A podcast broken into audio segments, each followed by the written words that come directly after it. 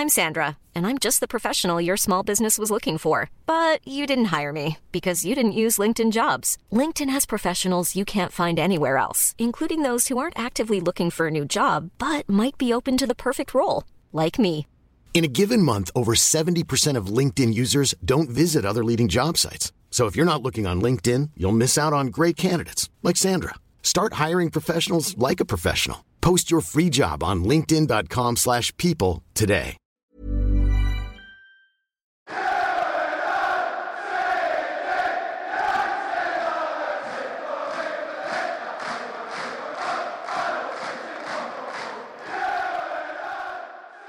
Halo Sobat Kardus, kembali lagi di GGMU dan pada kesempatan kali ini bahasannya tidak menyerempet pada MU secara direct ya, karena kita sudah membahas itu di pertemuan sebelumnya, bahas preview lawan Roma dan juga Liverpool. Nah sekarang ini bahasannya mungkin agak cukup based in experience dari gue dan juga Kevin. Kok Kevin? Alvin. Kevin, siapa ya Kevin ya? Kevin De Bruyne kayaknya, gue salah Kevin De Bruyne. Menantang-menantang mau lawan PSG nih ya. Oh iya benar, gue kebawa ke sana. Iya, jadi terkait dengan pengalaman gue dan juga Alvin dalam nobar atau nonton bareng gitu kan, yang mana nobar di sini mungkin konotasinya adalah gue sama Alvin datang ke sebuah event ketika MU sedang ada pertandingan dan ya udah kita nonton bareng gitu kan bersama fans-fans MU lainnya dan mungkin kadang fans-fans klub bola lainnya gitu kan. Iya, biasanya ini basisnya komunitas ya. Iya, benar, basisnya komunitas dan biasanya diadakannya di coffee shop gitu. Kalau gue dulu sering nongkrongnya nobar ya kayak gitu. Iya. Lu pernah berapa kali, Vin? Secara numbers untuk nobar, Vin? Kalau nobar gue udah gak kehitung sih, sering banget. Terutama pas gue kuliah di Jatinangor dulu. Oke. Pas gue ngekos itu ya lu namanya lagi ngekos terus nonton bola gitu kan mungkin bosen ya lu nonton sendirian di kamar. Yeah. Ya alhasil gue juga nyari-nyari itu. Jadi gue tuh dulu nyarinya adalah United Indonesia Jatinangor dan ada. Okay. Dan ada. Ya. Ada ya. Ada. Dan lu gak mesti ke Bandung kan? Enggak. Untung ada ya, kalau ke Bandung kan negeri juga. Dan bolak-baliknya naik Cipaganti gitu. Iya, kalau gak Cipaganti apa tuh? Gelis travel. Tapi kan biasanya kan Emil mainnya kan malam. Ya kali lu langsung pulang. Berangkat jam 9 pulang jam 12 kan nggak ada, nggak pasti lo kayak nginep juga kalau di Bandung. Iya, bahaya nanti malah jadi open room kan. Bahaya. Bisa mancing yang lain-lain nanti. Ya gitulah. Jadi gue dari cari-cari di Twitter tuh dulu United Indonesia Jatinangor dan ternyata ada tuh di sebuah kafe. Kalau di gue lupa sih nama-nama kafe karena biasanya tuh pindah-pindah. Mereka bukan yang kontrak di satu kafe. Tapi kayak yang penting adalah kafenya. Itu sih biasanya. Oke. Dan itu cukup rutin kalau bisa dibilang. Maksudnya apakah lu bisa kelihatan frekuensi sebulan sekali berapa kali bisa nonton? Karena biasanya MU sebulan bisa lebih dari 4 kan. Karena bisa ada Liga FA, Carling, dan juga mungkin Champion. Gitu. Liga Inggris aja sih sebenarnya. Kalau misalnya Liga Champion gitu gue enggak sih. Ya kali gue jam 3 keluar kosan buat nobar gitu. Set PR juga. tapi gue pernah loh. Gue pernah nobar...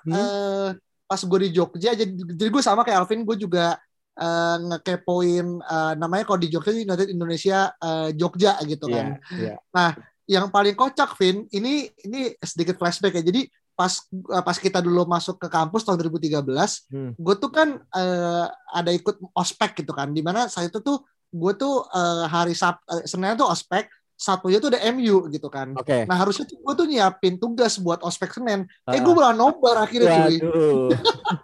Dan di sana jangan ketemu senior-seniornya juga ya yang ospek. Waduh, gue gak tahu. Cuman dia adalah pas kan gue ikut kuis, terus gue maju gitu, terus akhirnya gue ditanya kan kuliah angkatan berapa gitu. Terus gue bilang saya baru masuk nih, mas gitu. Terus kayak orang-orangnya pada kaget karena ya gue member yang paling bukan member ya, misalnya supporter yang mungkin bisa dibilang cukup paling muda di sana gitu, kemarin SMA baru masuk kuliah gitu kan, dan gue bilang gue dari Jakarta gitu. Dan yang paling kocaknya adalah dia bilang lu naik apa kesini? Gue bilang naik sepeda cuy, karena gue naik sepeda beneran.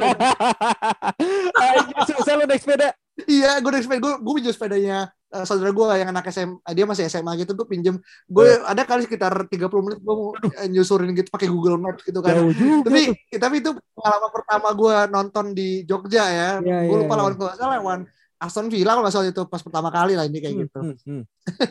Oh iya. Tapi lo inget gak pertanyaannya apa tuh yang ditanya ke lo?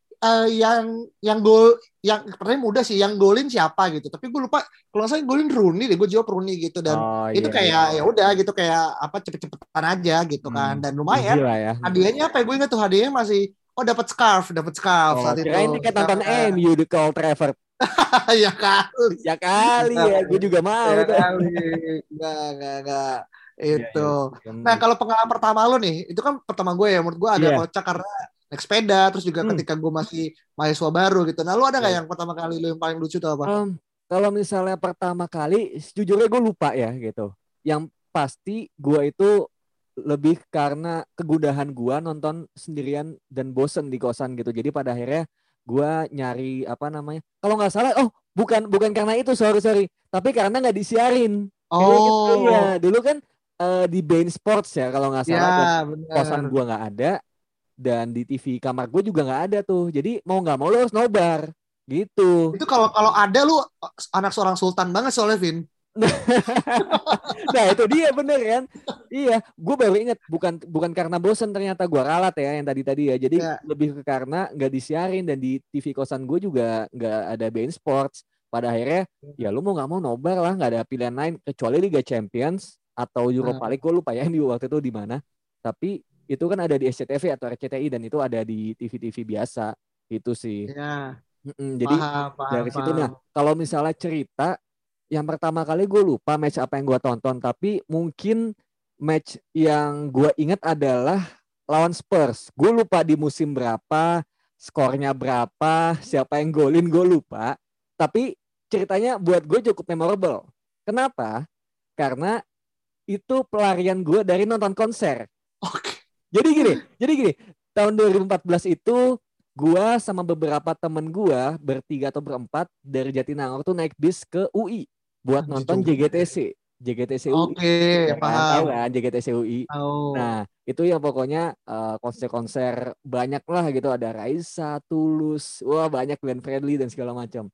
Gua nonton dan ternyata hujan gitu. Okay. Hujan gak deres tapi ya lumayan lah gitu. Dan buat gue bete aja gitu. Mana crowd-nya juga lumayan. Terus juga pusing lah. Gue tuh kan anaknya gak bisa di dalam keramaian yang terlalu kayak gitu. Mana hujan juga. Lu masih pakai jas hujan. Gue bete sejujurnya. Dan pada akhirnya. Dan yang gue lakukan adalah. Gue lari dari sana. Gue izin teman-teman gue. Cuy, gue cabut ya. Gue mau nonton MU. Dan gue cari kafe terdekat. Gue langsung buka cari United Indonesia Depok. Atau Indomain United Depok.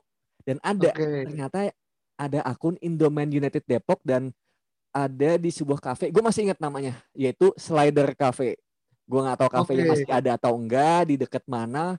Gue langsung cari ojek, mas ke Slider Cafe di sini. Gue dan itu bayar mahal cuy, bisa 40.000. Gue yakin tuh gue dibego-begoin tuh sama ojeknya tuh. Gue yakin. Tapi gue bodo amat. Yang penting gue keluar dari situ dan gue nonton MU gitu. Iya kan, akhirnya gue naik ojek nonton terus nyampe Slider, gue bayar, bisa ada HTM-nya kan 20 atau 25 ribu. Terus gue minum, gue duduk dan itu cukup sepi sih menurut gue karena gue masih bisa duduk. Biasanya kan rame kan, ada crowd-nya, lu nge-chance gitu kan. Ini gue masih bisa duduk, masih bisa makan, minum dan ya udah. Akhirnya gue lebih puas nonton MU versus Spurs dibandingkan nonton konsernya yang menurut gue aduh lagi kacau lah, gue nggak mood nontonnya. Itu sih gue coba sekilas cerita gue pelarian nonton MU dari nonton konser yang gak seru. Tapi dari mungkin harga konser gue gak tahu, tapi lumayan kan, mungkin JGTC mungkin lumayan kan, gak tahu berapa 100 kayak ada tuh. Aduh. Dari mulai 100 tapi lo tiba-tiba langsung dropping apa namanya tiket lo ke harga yang mungkin seharga minuman kan, gak usah. Kalau misalkan lo tiket masuknya cuma let's say 25.000 atau 30 kalau member kan biasanya ada potongan kan, tapi ya dapat free snack sama soft drinks gitu kan. Iya, biasanya gitu. Iya, benar. I see. Gitu menarik. Oke.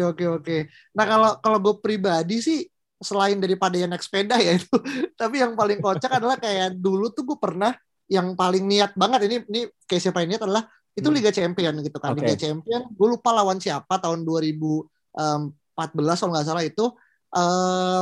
Oh berarti zaman Moyes ya?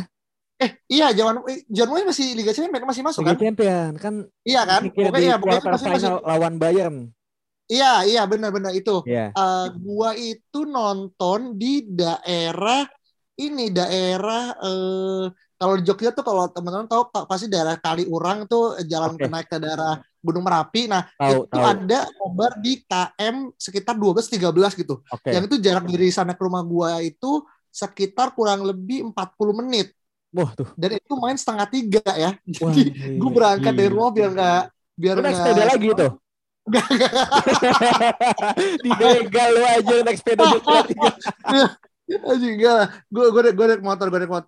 Gue berangkat dari jam 9:30 malam. Jadi gue tuh bermalam di sana, Vin. Jadi istirahat gue pulang kan. Udah gue berangkat 9:30. Belum kafenya juga 24 jam. Ya udah gue ambil ngerjain tugas segala macam. Nah, akhirnya sampai 2:30 gitu. 2:30 nonton. Selesai kan paling jam 3:30, 4:30. Nah 4:30 gue pulang lagi ke bawah kayak gitu. Jadi itu sholat subuh nggak tuh? Apa? Sholat subuh nggak tuh? Waduh, udah lupa ya cuma. Aduh, intinya gue pulang kan. Terus saat itu untungnya kelasnya mulai jam 10 jadi gue tidur dulu kayak gitu. Itu yang paling momentum banget karena kalau gue bisa pulang di setelah itu pun gue masih takut banget karena masih serem kan gitu kan. Karena lumayan jauh juga. Jadi ya gue nunggu sampai jam 5 lah gitu udah mulai ada kegiatan baru gue turun ke bawah kayak gitu. Itu yang menurut gue paling ini sih. Tapi itu kan Liga Champions ya, itu rame gak sih sebenarnya di lu? Kalau kemarin sih karena mungkin ya ini ya setengah malam kan biasanya jam 2:30 gitu. Secara crowd mungkin yang rame lebih kepada kayak loyalisnya ya. Saya itu gue nonton kalau nggak salah sama Indonesia Depok gitu, Jogja sorry. Dan sana ada sekitar mungkin 20-an ya, orang standar lah ya. Standar. Nah, yang jam 3 pagi, lumayan lah 20 orang. Lumayan banget. Dan itu masih di match ya.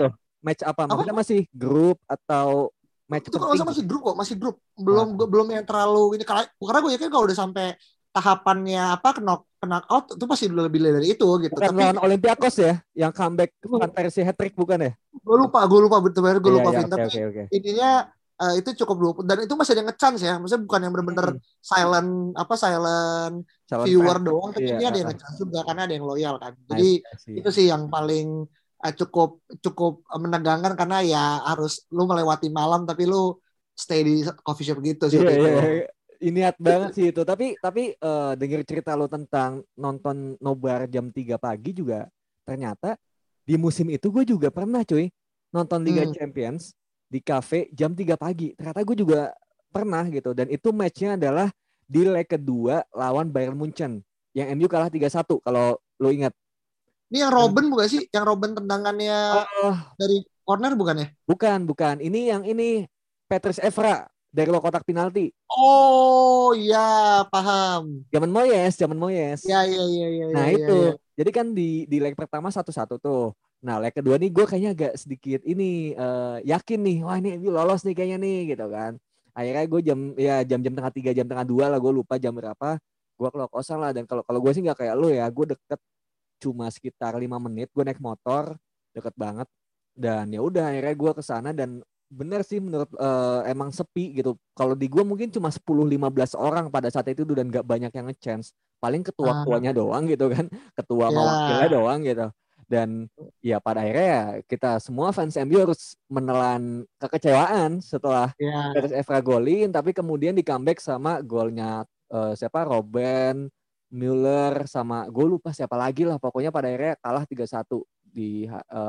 di malam itu Mandzukic kalau nggak salah tuh. Itu sih menurut gue itu kayak satu-satunya momen di mana gue nobar yang jam dini hari sih, itu aja. I see. Oke, itu tadi udah momen yang mungkin terlalu malam ya gitu kan.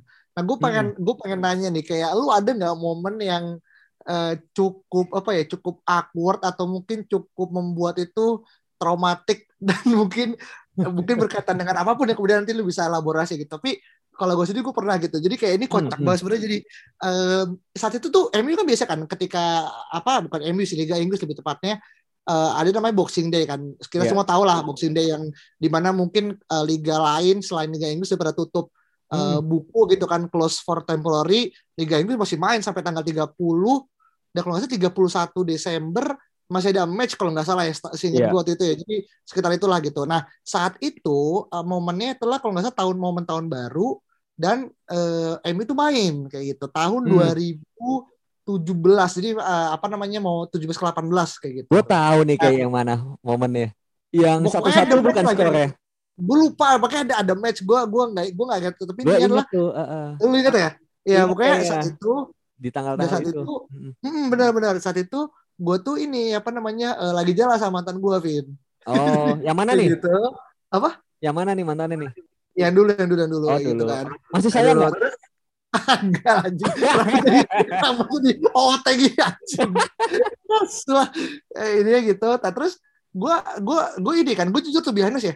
Kalau misalkan suruh milih antara gue jalan sama pacar atau harus nonton MU, gue kadang lebih prefer nonton MU gitu. Karena kenapa? Karena gue bisa mengalokasikan waktu untuk aja di hari yang lain gitu kan. Yeah. Tapi kalau MU kan benar-benar spesifik di hari itu. Dan kita nggak bisa minta MU main di hari Selasa malam atau segala macam kalau nggak ada occasion gitu kan. Nah saat itu gue salah sih gue tuh biasanya jadi gue itu nggak kartu MU mungkin off 30 menit.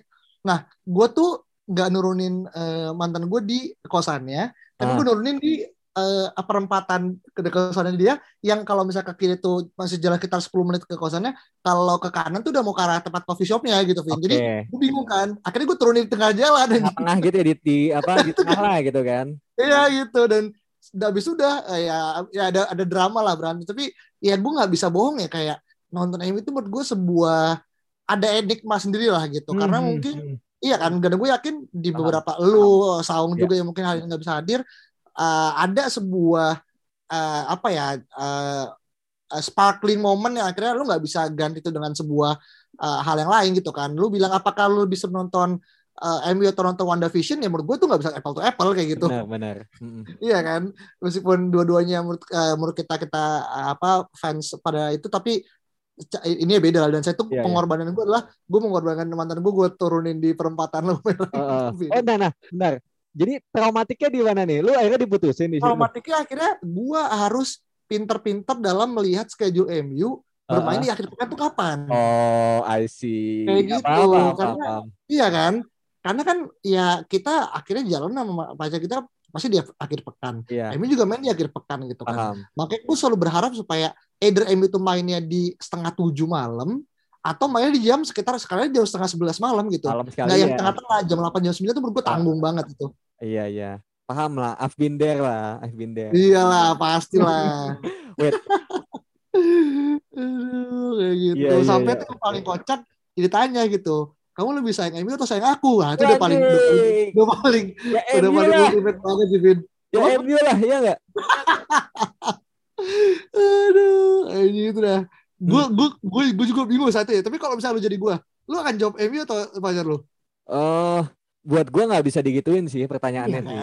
Iya nggak bisa. Itu bukanlah sebuah benar, bukan apple to apple. Lu nggak bisa kayak sama aja tuh. Lu nanya, lu pilih misalnya gini. Lu misalnya di jurang nih, tangan kanan lu bapak lu, tangan kiri lu ibu lu pilih yang mana gitu. Ya lu nggak bisa kayak gitu cuy gitu. Iya benar. Paham. Iya maksudnya dalam arti ini tuh sebuah hal yang masih bisa ditoleransi, masih bisa di apa ya, diakal-akalin lah menurut gue. MU kan ya benar yang lo bilang tadi, masih bisa jadwalnya tuh cuma seminggu sekali kayak gitu kan. Nah sedangkan ceweknya bisa lah di tengah-tengah itu, bukan sesuatu yang kayak lu lebih pilih cewek A atau cewek B. Nah itu kan beda gitu. Ya. Gue nggak mau jawab sih pertanyaan kayak gitu sih. itu pertanyaan-pertanyaan yang memojokkan, tapi kalau lu jawab tuh lu serba salah pada akhirnya gitu. Iya benar. Lu bilang objektif takutnya nanti akhirnya menyakiti perasaan, tapi kalau subjektif pun lu akhirnya bohong sama lu sendiri gak sih? Iya benar. Iya. Gue kalau misalnya mau menobar lainnya apa ya? Mungkin yang agak sedikit deg-degan adalah waktu itu pas MU kalah 3-0 di Old Trafford lawan Liverpool. Karena ini momennya lawan Liverpool ya, kita menuju match derby di hari Minggu nanti. Itu kalah 3-0 dan itu zaman Moyes ya kalau nggak salah. Itu yang kalau kalian ingat Daniel Sturridge itu diving, dan itu dimarah-marahin sama Vidić dan Rafael. Adalah momennya. Oke, okay, gitu. Kayak gue ingat deh, terus itu, dan itu abis dimarah-marahin tapi tetap penalti, dan ya udah akhirnya ditendang sama, gue lupa Sturridge atau si Suarez gitu, dan akhirnya kalah 3-0. Itu jelek banget matchnya. Dan yang gue takut itu ya karena itu jadi gini, kalau di Jatinangor itu Nobar misalnya big match terutama lawan Liverpool, itu venue-nya bukan di bar atau kafe, tapi di sebuah aula gede gitu. Aula 4. Bukan di ada bukan namanya IKOPIN dulu. Ada paham. Nama IKOPIN. Gitu. Ya gue tahu. Ya gue lupa tahu kampus apa, tapi adalah namanya IKOPIN, dan itu udah aulanya gede, dan disitulah biasanya emang MU itu kalau misalnya lawan Liverpool atau lawan Man City itu di situ. Nah, kebetulan kalau misalnya lawan Liverpool gitu kan berarti dua komunitas itu ada di situ, ada MU dan juga Liverpool. Nah itu udah sempet tuh gue ngeri-ngeri tuh pas kayak gitu, fans MU udah mulai marah kan, wah apaan nih Liverpool kayak gini, udah mulai ada tuh lempar-lemparan flare kayak gitu kan. Ya itu sih itu untungnya sih itu pada saat itu nggak sampai baku hantam, nggak sampai flare kena orang atau gimana gitu. Tapi ya di saat itu gue memilih untuk jadi penonton yang minggir aja lah, minggir gitu kan. Gak mau ikut lah Pak ya. Lu mati main konyol aja. Ya? Iya, gua gak mau lah gua mati konyol gara-gara nonton MU aja. Iya. I see. Gue sebenarnya punya cerita yang gitu, tapi gue keep sampai akhir dulu ya.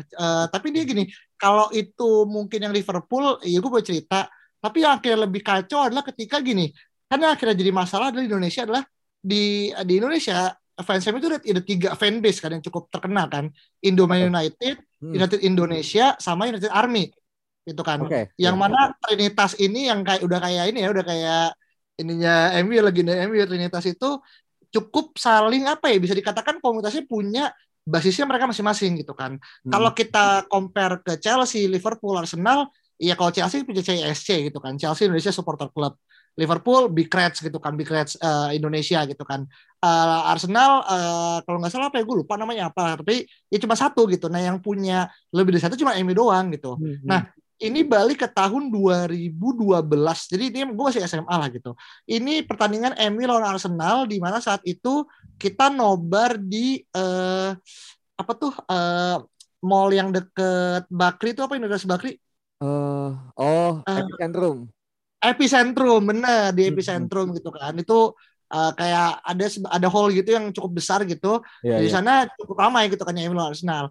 Nah yang lucu adalah Vin, adalah ketika di antara fans MU yang akhirnya saling lempar-lemparan flare Pak Vin. Kenapa tuh? Nah ini kan itu cukup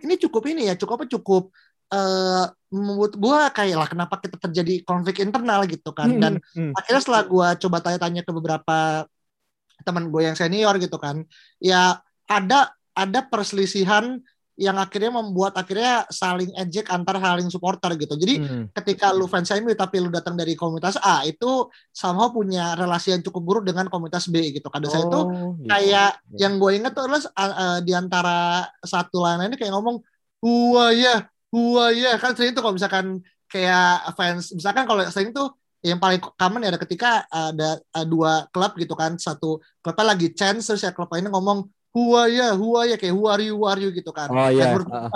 Masih make sense gitu kan, karena saling konten. Ini adalah ketika lu nge-chance MU tapi diketuin juga sama fans MU lainnya. Kenapa gitu sih? Gue masih nggak dapet sih, maksudnya kenapa mereka harus berselisih paham gitu loh. Kalau mungkin yang gue tangkap, mungkin penjelasannya kalau nggak salah si Fuad tuh pernah bahas di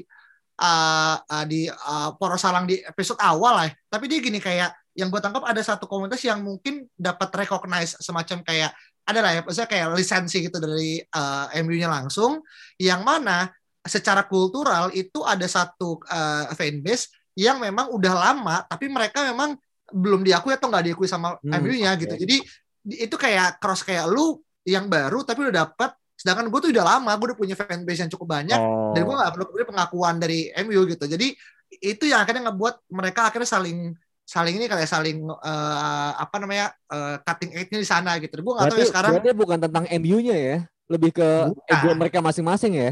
Iya. Kebetulan aja MU gitu kan fansnya. Iya. Kita sama-sama dukung MU tapi ya akhirnya datang dari komersmannya yang akhirnya ngebuat jadi beda aja gitu. Yeah, itu gue cukup aneh, dan gue ngeliat akhirnya fans Arsenal malah ngetawain aja gitu, karena ya kayak gue akhirnya jadi kayak harapan lu akhirnya lawan gue, tapi kenapa lu akhirnya saling lempar-lemparan antar satu dan lainnya, itu yang akhirnya jadi menurut gue big question aja sih kayak gitu sih. Iya paham. Tapi out of topic, itu siapa yang menang tuh MU Arsenal? Aduh, MU kalau saya menang MU kok, kalau saya 1-0 atau 2-1 gitu gue lupa. Ya, untung tapi ya kalau masih gitu, masih di sana, masih di Arsenal saat itu. Iya, itu kalau misalnya kayak gitu terus MU kalah, wah udah tuh. Aduh, jatuh tertimpa durian sih itu. Iya. Gue sejujurnya ya mungkin bisa di bahasan selanjutnya ya. Maksudnya kayak sekarang juga fans MU bisa dibilang menjadi tim yang fansnya itu sering terpecah gitu kan, terutama di media sosial. Terkait biasanya bahasannya adalah all stay atau all out, dan biasanya tuh bisa memancing keributan itu kayak gitu di Twitter kan. Iya. Benar. Gitu sih. Ya itu kita bisa bahas lah di pertemuan, karena kan mungkin tuh evaluasi oleh ya di akhir musim ya, lebih tepat kan. Tapi ya benar sih. Saya gue nggak bilang fans MU yang paling banyak, karena gue juga nggak tahu data statistiknya seperti apa. Cuman maksud gue kayak ya secara militansi, secara loyalitas, secara apapun, gue ngerasa memang fans MU salah satu yang kemudian punya cerita sendirilah untuk kemudian dibahas. Dan menurut gue tim-tim kayak MU, terus juga let's say Liverpool gitu kan, AC Milan gitu, ya itu tim-tim yang udah tua dan mereka punya fanbase yang dari mulai zaman bapak kita sampai kita sekarang tuh terus-terusan tongkak estafet jalan terus gitu loh, Vin. Jadi kayak ya udah gitu yang terus akhirnya jadi bumbu-bumbu aja ini kayak gitu sih menurut gue. Dan sebenarnya ini gue jumping ke another topik ya. Gue merasa bahwa Nobar ini adalah salah satu cara untuk pada akhirnya kita bisa paham chance MU yang biasa kita dengar di stadion gitu. Dan lebih familiar. Biasanya kita kalau kita lagi nonton TV kan nggak tahu ini penonton ngomong apa sih, nggak jelas kan teriak-teriak gitu kan. Tapi setelah kita Nobar, kita jadi tahu oh ini mereka ngomong ini mereka dan chance ini yang lagi dinyanyiin gitu. Itu menurut gue adalah satu hal positif yang pada akhirnya gue dapat setelah gue Nobar. Iya, benar. Dan gue tapi awalnya gue ngerasa kayak dulu ya. Mungkin karena gue juga dulu masih sangat labil, karena kayak gue ngerasa kayak ketika gue nonton MU di Nobar tuh kayak lu tuh kayak menunjukkan eksistensi lu gitu loh. Dulu gue ngerasa gitu ya, kayak wah iya nih gue fans MU gitu kan. Ya gue nunjukin dengan cara gue Nobar, terus gue dulu update di pet gitu kan, kita zaman masih pet ya, iya kan, gitu kan, gue Nobar segala macam, orang pada react segala macam, wah keren ya, segala macam, dan apa namanya saat itu, gue tuh yang banget, gue saat itu pakai motor di Jogja gitu kan, motor gue Piaggio gitu, terus warna merah juga, jadi kayak gue tempel stiker MU, jadi kayak benar-benar ini banget lah, kayak benar-benar kayak die hard banget gitu kan. Gue coba untuk kemudian menginternalisasi MU pada berbagai macam lini gitu kan. Tapi ya Indian gue ngerasa kondangan batiknya MU juga nggak tuh? Enggak ya. Enggak. Gue tahu lah, gue tahu di mana akhirnya gue harus menempatkan diri. Aduh, anjir. Apa? Tapi kalau ke kelas pakai jersey MU gue pernah. Oh iya, normal. Nah, kayak gitu. Ya paling itu sih kalau misalkan kondangan pakai ini gue bahkan nggak punya apa batik MU. Lu ngapain anjir? Iya, itu kelas aja. Iya. Yang paling lucu ya ini ya gitu sih. Jadi itu kan dan gue saat itu jadi gue pernah juga ngajak mantan gue juga. Gue selalu kayak punya tradisi. Gue ngajak pasangan gue tuh nonton Nobar MU gitu kan. Kebetulan pas zaman-zaman lu Nobar itu punya cewek ya? Iya. Jadi pokoknya semua mantan gue sebelumnya gue selalu ajak lah, kayak sekarang belum karena masih pandemi kan. Tapi ini adalah kayak dulu selalu ngajak paling enggak untuk kemudian lihat apakah ya dia merasakan lah apa yang gue rasakan juga, dan kita ya udah kayak sharing culture, sharing experience gitu kan. Dan kayak ini adalah gue pernah kayak karena gue pengen banget nge-chance kan, terus gue nggak mau juga, misalnya yaudah dia duduk aja, terus gue pindah ke belakang, karena kan yang barisan belakang biasanya barisan nge-chance kan, yang emang ya itu nggak mau ke depan lah, kalau depan lu nutupin orang gitu kan. Benar. Ya intinya, ya gue sampai ini, dan sampai suara gue juga kadang habis juga gitu, karena saking teriak-teriak kayak gitu kan. Apalagi kalau gol kan. Iya benar kayak gitu kan, benar. Nah palingnya gini sih, pertama bener menambah khazanah chance, karena gue juga nggak mau dianggap kayak wah lu cuma tahu Glory Man United. Menurut gue kan terlalu basic banget lalu kayak fans baru gitu kan. Tapi ketika lu punya apa namanya chance-nya Rooney lu tahu, terus kalian say beberapa chance yang mungkin let's say yang akhirnya lebih insulting tim lawan segala macam. Yang gue juga pernah nyanyiin terkait dengan apa namanya Arsenal juga dan juga Liverpool, menurut gue itu salah satu bentuk kayak oh ya ternyata gue tuh nggak cuman paham MU secara pemain tapi gue juga paham secara culture-nya juga satu dengan lewat chance itu yang lewat Nobar itu sih, Vin. Iya paham dan setuju sih itu. Tapi kalau gue mungkin sedikit berbeda pendekatannya sama lo. Kalau lo mungkin benar-benar sampai ke belakang ikut mereka nge-chance. Kalau gue enggak, gue tetap duduk tapi gue ikut nge-chance gitu. Karena buat gue apa ya? Iya, duduk itu sebuah privilege gitu. Cuma nanti pas gue berdiri, kalau gue berdiri semua, oh misalnya Van Persie biasanya kan, oh Robin Van Persie kan gampang ya gitu-gitu doang. Paham. I see. Nah kadang tuh kalau misalnya gue duduk terus gue nge-chance, gue takutnya ganggu orang gitu masalah Vin. Oh, gue bodo amat. Karena buat gue ketika Nobar itu udah 80% milik komunitas MU itu yang udah nonton gitu. Yang lain udah. Paham. Iya, kalau gue gitu sih waktu itu pemahamannya. Iya. Nah sebenarnya kalau baik orang nggak tahu dan gue pernah ngasih temen gue gitu kan Nobar gitu kan. Nah si anjing ini dia Nobar tapi salah tujuan dia. Di sana tuh Nobar pengen deketin cewek, Vin. Aduh. Ada nih kocak banget sih. Ada. Jadi gini, ini kita punya komunitas dulu di Jogja yang mana ada satu cewek yang ya menurut kita lumayan lah gitu kan. Dan temen gue nih kayak bener-bener ngebet banget gitu kan. Pengen deketin. Nah dengan cara apa? Dengan cara ya udah diikut Nobarnya. Tapi menurut gue kayak dia salah aja. Salah menempatkan diri gitu. Jadi kayak pengen supaya untuk dilihat gitu kan. Oh iya, ikut Nobar segala macam. Jadi kayak ujungnya gak jadi ya mereka ya. Tapi menurut gue ya kadang di balik Nobar tuh banyak udang-udang lainnya yang kalau dulu dari kata bungkus mungkin bisa juga di itu Vin apa di bukan di bar ya dibungkusnya tapi di kafe habis nonton MU anjing goblok aduh kacau ya, dunia tuh gitu sih jadi ya menurut gue itu ini. Dan juga kalau di Jakarta sendiri ya, gue tuh udah Nobar di sekitar 6-7 tempat. Dari mulai yang di dekat rumah gue, Pangkalan Jati, di Bekasi, terus juga di, ada di Kaskus. Gue pernah ikut Nobar di Kaskus juga tahun 2019. Okay. Terus juga pernah di daerah hotel juga, gue lupa. Dan menurut gue memang kadang semakin tinggi tempat kita Nobar, semakin jarang juga orang yang nge-chance, Vin. Itu satu hal yang gue gitu apa tuh maksudnya tuh semakin tinggi semakin bergengsi atau semakin eksklusif sebuah tempat tempat yang nge-chance semakin dikit. Oke. Karena orang bayarnya terlalu mahal kan kayak lu harus bayar let's say 60.000 gitu kan sedangkan ya orang-orang sana pengennya ya sambil duduk terus juga ya sambil ya udah nonton aja sambil sama ceweknya segala macam tapi kalau yang gue biasa tuh yang cuma 20.000 tuh ya bener-bener semuanya itu tumpah ruah kayak gitu. Iya biasanya tuh emang di daerah-daerah yang bukan ibu kota banget ya. Makanya tadi gue di Jatinangor itu kan ya lebih ke mungkin sedikit desa kali ya. Jadinya harga tuh masih murah 15.000 kayak masih dapat waktu itu kan 15-20.000 dan itu kan ya semua orang segala kalangan bisa lah buat ikut. Benar. Iya jadi memang kadang tergantung berapa jumlah HTM itu mempengaruhi juga sih kayak atmosfernya seperti apa dan jujur kalau yang terlalu diem banget sih gue juga nggak suka ya maksudnya yang lain juga apa bedanya lu nonton di rumah kan iya kan benar kayak gitu. Nah tapi gue udah bilang kan kayak gue pernah dapet hadiah tuh dari Dr. MU gue pernah dapet scarf gue pernah dapet apa lagi ya kopi gue pernah dapet voucher makanan juga. Itu dapat hadiah itu dari Nobar itu. Hadiah itu lu dapat dari kuis. Oh. Gue selalu maju. Oke. Gue nggak dapat cuy. Karena gue ngerasa gini, kayak gue udah bayar apa? Iya gimana? Apa? Iya kalau karena gue ngerasa gue kadang terlalu kan gitu. Gue udah bayar kan, misalnya 20.000 atau 40.000 gitu. Nah kalau ada chance yang kemudian gue maju gitu, karena gue pengen take it for granted.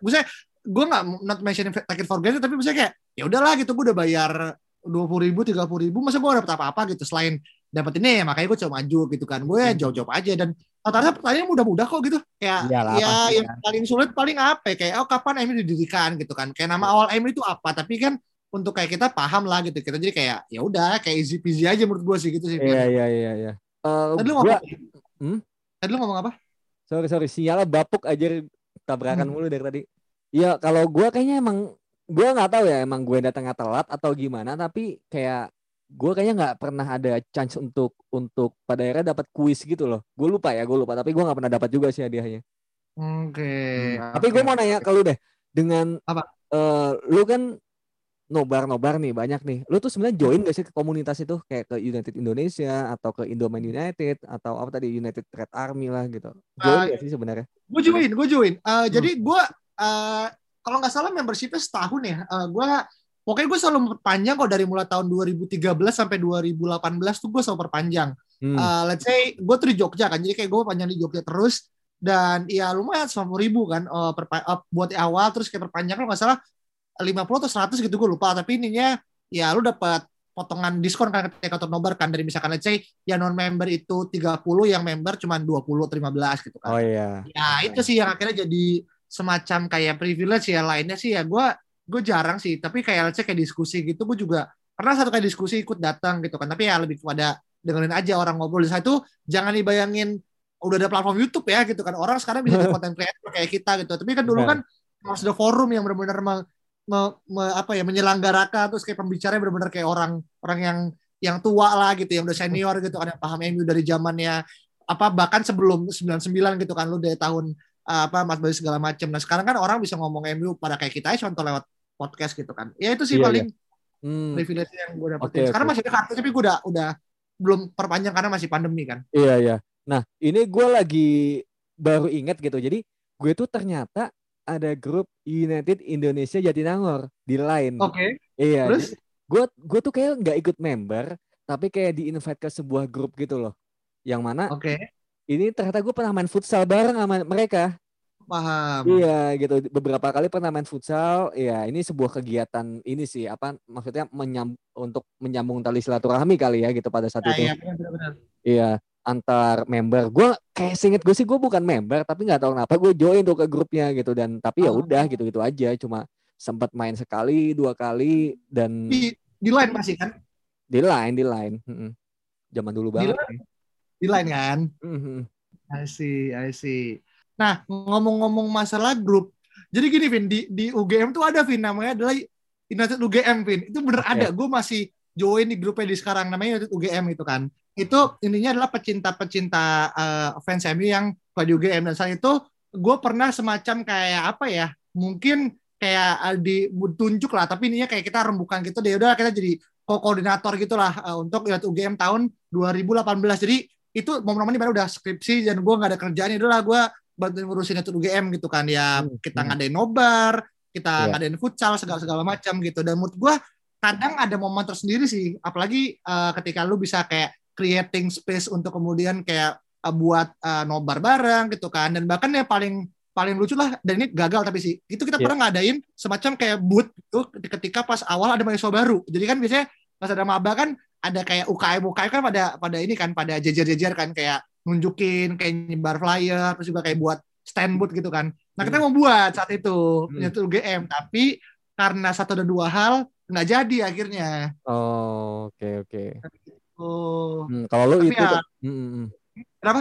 Iya kalau lu itu ya mungkin acara-acaranya. Kalau gue cuma sekedar futsal aja sih waktu itu kan. Iya kayak gitu. Itu sih, jadi menurut gue apa ya, memang kenangannya cukup banyak ya. Tapi ya sekarang tuh biar karena apa, lagi masih pandemi dan segala macam, mungkin belum bisa, gue nggak tahu juga kapan bisa. Tapi gue aku beberapa bulan lalu pernah lihat ada nobar juga kalau nggak salah diadain di daerah Jakarta Barat. Gue lupa ya, tapi ya sekitar 2 bulan lalu, 3 bulan lalu gitu. Tapi ya gue gak pernah lihat lagi sekarang, mungkin karena pengetatan segala macam.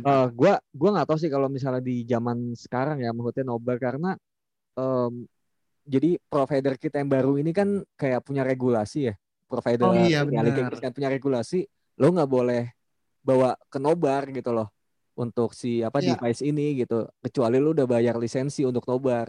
Nah, itu kan berarti modalnya lumayan tuh. Gue pikir berarti harus yang basis masanya gede, atau emang komunitasnya emang udah menghasilkan aja gitu loh dari duit membership dan lain-lain. Benar. Iya sih. Ya itu banyak hal yang kemudian gak banyak orang tahu kali ya, kayak kok gak ada nobar sih, kok gak ada segala macam ya. Padahal kalau kita ingin telusuri lebih dalam adalah ya kadang kompleksitas dalam dunia industri showbiz ya. Kalau kita ngomongin bola sekarang kan udah masuk ke showbiz. Iya. Itu ya sangat-sangat ya deep juga kalau lu nggak paham kenapa akhirnya gitu, mungkin akan lu gampang mudah menyalahkan. Tapi ketika lu tahu ya memang kita nggak bisa regulasi sebenarnya gitu sih. Soalnya udah masuknya karena pembajakan cuy, serem juga gitu. Lu kalau tanpa izin kayak gitu, lu ngadain nobar, ya lu dituntut aja gitu. Kalau lu ketahuan ditutup komunitas. Ya gua nggak paham sih dendanya gimana, tapi mahal lah pasti. Bahkan kalau coba deh, kalau lu misalkan lu pakai provider itu ya, lu dari HP lu coba broadcast ke TV lu, itu nggak bisa juga.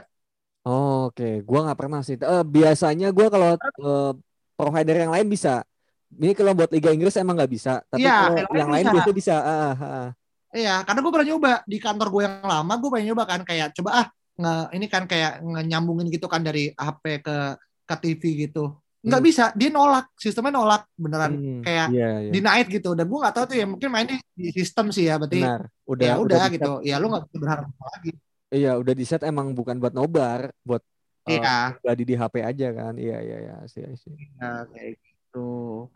Ya gitu sih. Tadi gimana tadi? Yang mana?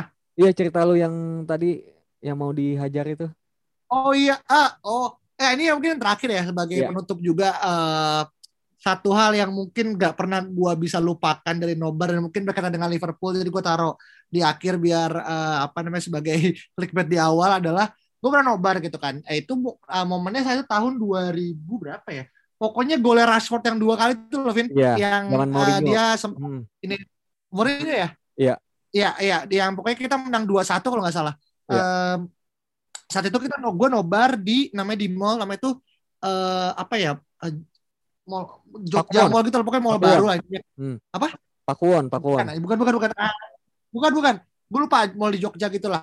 Gue lupa. Tapi mallnya baru buka berapa bulan. Jadi kayak dia pengen mengadakan kayak semacam aktivasi lah buat ya biasa lah ya, buat aktivasi gitu kan. Kalau di startup ya mungkin dengan cara bakar uang, tapi di sini dengan cara aktivasi kayak ada event-event gitu kan. Ya udah akhirnya di lapangan, di parkirnya atau di depan gitu, dibuat tuh nobar gitu kan. Dan teater tuh gede banget ya, bener. Gue kayak nggak pernah nonton teater segede itu di situ gitu, pas nobar gitu kan. Nah saat itu dia ngundang tuh, dia kayak ngasih invitation buat tuh komunitas MU sama Liverpool untuk ngadain ya nobar. Jadi kayak benar-benar dikasih space gitu kan. Oh ya lu segini gitu kan. Saat itu gue dateng sama mantan gue gitu kan. Gue dateng, ya udah gue parkir segala macam, dia gue udah pakai baju. Ini mantannya sama kayak yang lu turunin di itu? Iya, sama persis. Kayak gitu. Nah, terus udah gue dateng. Nah, gue dateng dan saat itu gue telat dan cukup telat, dan intinya adalah pokoknya 5 menit setelah gue dateng, gol Rashford yang pertama itu muncul. Yang kan 1 sama 2 golnya agak sama ya dari sisi kiri. Ini mirip kan gitu kan, dia akhirnya dulu kan. Iya gitu, ini gitu. Nah ketika itu gue datang dan gue nggak sadar karena dari belakang tuh ya merah-merah semua gitu kan. Gue ngeliat ada segala macem. Ya gue teriak gitu kan, gol gitu kan, kayak benar-benar segala macem. Nah sialnya adalah itu gelombangnya fans Liverpool di sana, Bim. Aduh, lu masuk ke kandang piranha, coy. Nah, itu dia yang akhirnya jadi masalah. Dan saat itu akhirnya mungkin karena fans Liverpool mungkin ini kali ya kayak nggak terima atau segala macam. Dan gue juga sebenarnya nggak ada niatan untuk kemudian provokasi karena gue sebagai orang baru datang dan gue sama mantan gue kayak kita gue buru-buru kan di mana segala macam. Nah somehow ketika sampai gue baru bener-bener kayak settle down gol gitu kan, gue teriak gitu kan segala macam. Udah tuh mulai kan kayak kayak dia gitu ya, dia kayak kayak ini sempat ada kata-kataan gitu kan. Dan akhirnya gue sempat kayak ya ini ya orang tuh kayak udah berdiri segala macam untuk ngajakin ribut segala macam. Nah untungnya saat itu gue juga gak kebawa emosi. Jadi kayak dan gue paham kalau gue mungkin salah ya. Dan mungkin kan orang kan pada ke depan ya, gue datang dari belakang dan gue teriak. Nah orang kira tuh kayak oh disengaja nih untuk teriak di sini. Padahal gue itu baru sampai gitu kan, segala macam. Dan akhirnya beberapa orang akhirnya mulai ini. Dan gue bisa gini, gue gak enakan lah, gue buat cewek saat itu kan. Dan gue gak mau kayak akhirnya mantan gue ngeliat ada berantem segala macam. Dan gue tuh salah satu bentuk hal yang gue hindari banget lah kayak gitu kan. Kalaupun mau udah gue sendiri atau sama temen gue yang laki segala macam. Nah saat itu gue nggak enak dan akhirnya gue rasa oke, gue akhirnya ini, dan untungnya ada fans MU lainnya yang agak ada deketan yang mulai ini, mulai deket, oh ada apa nih ini udah mulai ngelerai segala macam. Nantinya ya akhirnya kita sempat ya diskusi ini kenapa ini, gue bilang ya gue teriak gitu kan, gue gol, tapi gue nggak tahu kalau itu tuh barnya Liverpool gitu kan, karena benar-benar sangat tol gitu kan. Ya udah akhirnya cukup panjang ini, ya udah maaf segala macam, dah akhirnya gue pindah ke bagian kiri gitu kan. Dan saya itu kayak itu udah mulai agak mencekam karena menurut gue kayak gue sendiri kan, kayak lainnya fans Liverpool semua, jadi ya udah itu sih yang paling. Dan saya itu kayak itu selalu kayak pas gue di pas pulang tuh kayak bener-bener diem aja sama mantan gue kayak gue feeling sorry sama dia ya, kayak anjing, kayak kenapa sih harus kayak gitu. Tapi ya udahlah, menurut gue tuh jadi momen yang cukup ini sih, cukup mendebarkan lah. Tapi ya sebagai fans MU adrenalinnya naik aja saat itu ketika itu. Tapi gue mau ada itu pas lu diskusi, bukan diskusi ya, mungkin mencoba cari jalan tengah tuh sama fans Liverpool itu. Itu berarti di tengah-tengah match dong, pas lagi nonton. Tengah match jadi kayak ininya gue akhirnya kehilangan sekitar 5 menit tuh, kemudian akhirnya kayak coba ada apa segala macam gitu kan. Dan dan beberapa ada yang masih emosi juga. Terus gue kayak ya gue nggak tahu gitu, gue nggak tahu ini apa namanya, karena benar-benar rame banget, kayak ada kali mungkin 500 sampai 1000 orang datang gitu kan, benar-benar open banget, kayak space-nya benar-benar luas banget gitu kan. Dan gue telat gitu kan, dan ya udah akhirnya saat itu gue juga mantan gue juga bilang kayak udah nggak usah segala macam, gue nggak usah di, dan gue juga bilang ya gue tipikal orang yang jarang emosi, dan saya tuh mungkin kalau gue adalah orang lain gitu mungkin akan sangat mudah untuk terserut, tapi ini ya kayak oh yaudah ya mungkin gue ngaku gue salah gitu kan, karena tapi gue salah karena nggak sengaja gitu kan. Akhirnya saat itu dan untungnya ada juga yang mulai dekat dan akhirnya mulai melerai segala macam. Kayak itu was very ini sih, dari ya cukup jam sekali juga buat gue saat itu. Iya. Tapi cewek lu ada tanggapan gitu nggak, kayak aku nggak mau deh diajak nobar lagi sama kamu, takut nanti fansnya barbar lagi gitu, gitu nggak? Mungkin bukan nggak bilang, tapi gue yang lebih akhirnya paham kalau emang mungkin pada match-match yang emang itu sakral ya, let's say MU Liverpool gitu kan, atau MU City, tapi MU City ya gue yakin sih fans MU pasti akan lebih dominating ya ketimbang City gitu kan. Kalau City jadi masalah ya dia akan quote-unquote akan ya salah sendiri gitu kan, karena secara fans kan. Tapi kan kalau MU Liverpool kan secara number sama ya agak mirip lah jumlah-jumlahnya, militansinya segala macam. Jadi untuk hal-hal yang kayak gitu gue lebih baik udah lu nggak usah ikut gitu, gue aja gitu, atau mungkin gue sama siapa kayak gitu kan.